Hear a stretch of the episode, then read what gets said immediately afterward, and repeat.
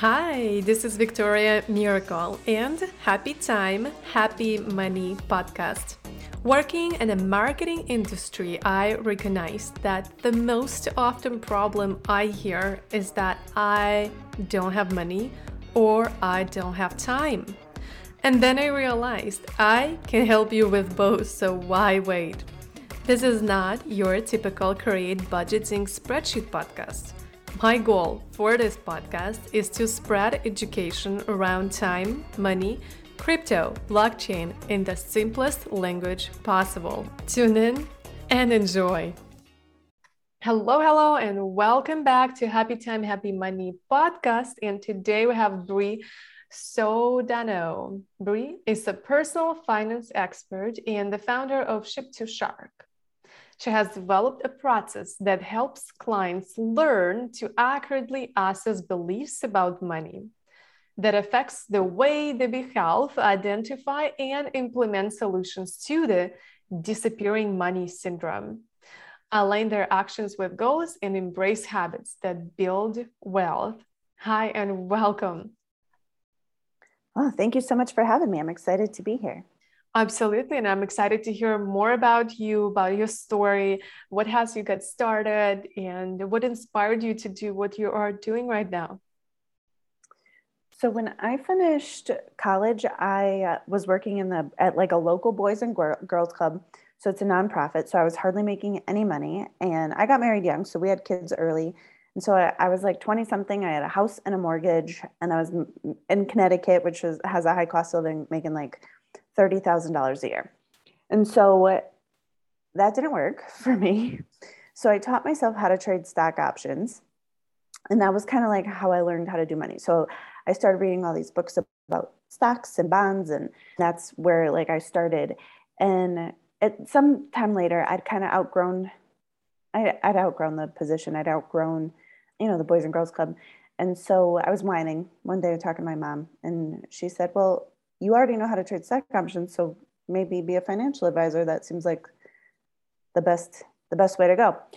And so that's what i did. So i got my series 7 and my 66 and all my insurance licenses and i was highly credentialed and i started building my business and and it, it was going really well except for that i kept kept kept bumping into clients whose problems were not solved by better mutual funds you know their their problems were way different than i could help them with different investments. You know most people were coming to see me and they were like brie i got credit card bills older than my kids and they're about to go to college or brie i make $200000 a year and i'm still broke. Like what's wrong? Like what's going on? So i started working with my clients on habit work. Well first we started with budgets and that totally didn't work because people don't stick to them. And then we started working on like the habits that go underneath the budgets. And then we started working on the mindset that goes underneath the habits.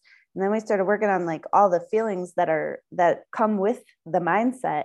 And then we started to see clients' lives change, like people being happier in their marriages, you know, clients having money in the bank for the first time ever, paying off, you know, and it's not just those financial goals, it's the thing that you get because you have your money stuff together. And so in 2017, I started Ship to Shark. And since then, we've grown. I have a, I have a team, we have a little team, and we do good work. And that's, that's it. Oh, I love it. I love how you say it, right? The budgeting, it doesn't work, but then what goes under it and then goes under it. Why do you, so you don't believe in budgeting? You think there it's not working? I hear a lot of gives advice to like, okay, budget, budget, budget, budget, budget. Yeah so here's where budgets kind of drop the ball. So people make a so we have our conscious mind like your the part of your brain that like went to school the part of your brain that can read a spreadsheet is your conscious mind. Your subconscious mind is in charge of your body your emotions like all, your heart beating. And so what what we end up doing is our conscious brain will put together a plan that then our subconscious brain has to execute but we never got the buy-in from the subconscious brain so if you've ever if you've ever continued to eat food after you knew you were full and said to yourself in your brain, I am full now, as you stuffed more food into your mouth, that's like, that's the disconnect, right? That's like the, like everybody has that example. Everybody's done that at one point or another, but that's the, that's like where the disconnect happens. So when you're managing your money you really want to you really want to understand how your mental accounting works because it does like budgets are there's two a good budget for a household that has like at least 100 moving line items. It's too much to mentally keep track of. So what ends up happening is at the time you need the budget when you're actually at the store with your debit card out and you're ready to spend your money you're like i don't i don't know. This thing's not up to date and i don't have it in my brain so right well i need this stuff so i'll sort it out when, when i get home. And that's kind of that's basically how how it all starts to fall apart. And then and then also another reason why budgets typically don't work is they require a lot of energy output or time output. And most of my clients come see me and they're already stretched too thin. They've already got too many things on there. Like there's the mental load is already too heavy. Their time is already stretched so thin that one more thing to have to do and one more thing to have to keep track of doesn't actually work for them Mm, beautiful. It's sense? so interesting. And I totally get this. I, I mean, uh, the feeling in the moment, like you want to get it and like, oh, but like I can make the work. It's probably a way more powerful than just like thinking, okay, I'm on the budget. when your friend is saying, let's go there, and you like in the fun, you're like, oh no, I'm in the budget. I've never heard anyone say that. So makes sense. Welcome to our 10 seconds break where I am, your host, Victoria, would love to invite you subscribe to our new YouTube channel. That will help our algorithms and you can watch all of the episodes too. So search for Victoria Miracle and or go to the description and find our episode page and there you can also click on the YouTube video and it'll take you to our channel. So thank you. And now we're gonna go back to our guests. Yeah. Do you want to say something? Yeah, budgets. You have to just be careful because if you do something that's too restrictive, it bounces back anyways. It doesn't mm-hmm. work. Exactly. I know you work a lot with entrepreneurs as well. And so what do you think like how what's how budgeting works in business like is there is any way to budget things in business so like is it important or it's also all about habits so budgeting in business is honestly i'll tell you i'll tell you the system that i use that i teach in the household mm-hmm. and i have i do have many clients that use it for for their businesses, it works very well up until about like $750,000. And then after that, you're going to need a more complex system. So we'll just put that out there. So once you're making more than like three quarters of a million, the the system I'll I'll teach doesn't work. And I'll explain yeah, it for households and how you can modify it for business. All right. So basically, for households, the way that I explain it is you need five different types of accounts.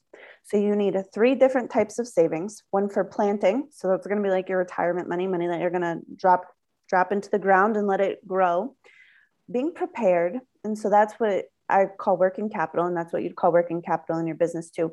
And that's the money like in your household would be for new tires, oil changes, you know the foreseeable disasters the irregular expenses the family obligations and like that self-care that doesn't happen every single month but it happens right? Like i used to be blonde and that was like you know a couple hundred bucks but not every single month right? And so those sort of things.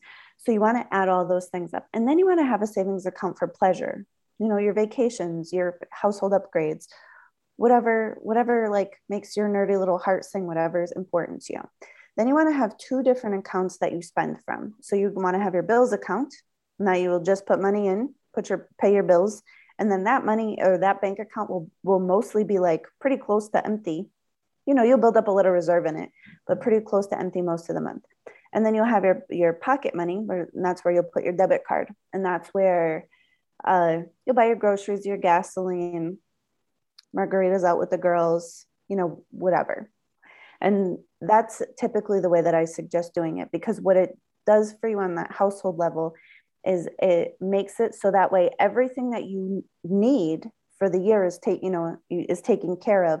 And the only mental number you have to keep track of is that pocket money account. It's how much you're gonna you know it's how much left do i have to spend between now and my next paycheck. So that's a way easier to keep track of it. So in your business depending on where you are in your business, you may or may not be starting to invest. You may not have, you may or may not have a 401k or a simple or a SEP. But if you do, then you want to you want to set that money aside. Then you also want to have it, your operating expenses, and that's going to be where you pay your bills and you know you just pay your pay your expenses. Most of my clients like to have a separate a separate account for payroll, just because the the flow of payroll happens a little bit a little bit faster than the than the flow of the bills accounts. And then you want to have that working capital account. So like your annual subscriptions if you're in you know or your taxes or things like that. And then also you want to be saving for your profit and your taxes. So that's like actually the first thing you want to do is you want to set money aside to be profitable. Because the thing is is if you don't set that money aside like as the money comes in it's very easy to spend all your money in a growing business. Because the business always needs something so when you set your profit and your taxes aside first then the money will go into your payroll and your working you know your operating and then you'll save also in your working capital for the business. So you want to be thinking about your annual expenses for that. I think this is brilliant. Such an easy system like I've heard so many and you know interviewing. I think this is really really good. Thank you so much for sharing. And the last question that I have for you in this podcast is that I always ask, filling the blank for me in the statement. If you really knew me, you will know that I am blank. That I love llamas. you love llamas? I love llamas. Yeah. So good. I just got an so NFT with a llama on it, by the way, a couple days ago. I'll show you after we're done. Thank you so All much. right. I know you have an oh, amazing oh, project, so share share with our audience. What do you have prepared for us to, for my audience today? Perfect. So we have a financial freedom quiz, so you can go, you know, you can go and get it, and it will. There's seven different levels and like building a relationship with wealth so you can answer a few questions and it will give you an indication as to where you are in those seven different levels and what steps you can take to like become more more wealthy no, I love it. And we will link everything in the episode page. So if you're watching or listening, just scroll down. There's going to be a link to our episode page, and there everything you can find in show notes. Also, watch or re-listen to this episode, with the transcribed, and share with your friends if you find that helpful and uh, somebody needs to know how to manage their finances better in business. I'm pretty sure you have those girlfriends or friends. And uh, I leave a review, subscribe, like, and send message to Brie or me about how you like it or any feedback that you have. And thank you so much for coming over, Brie. And thank you so much for listening and watching. And I'll see you next time. Bye. Bye. Thanks so much for the listening to this episode. And if you love this podcast, please make sure to rate, subscribe, and review. And of course, you can get in touch with me everywhere online at happytimehappymoney.com.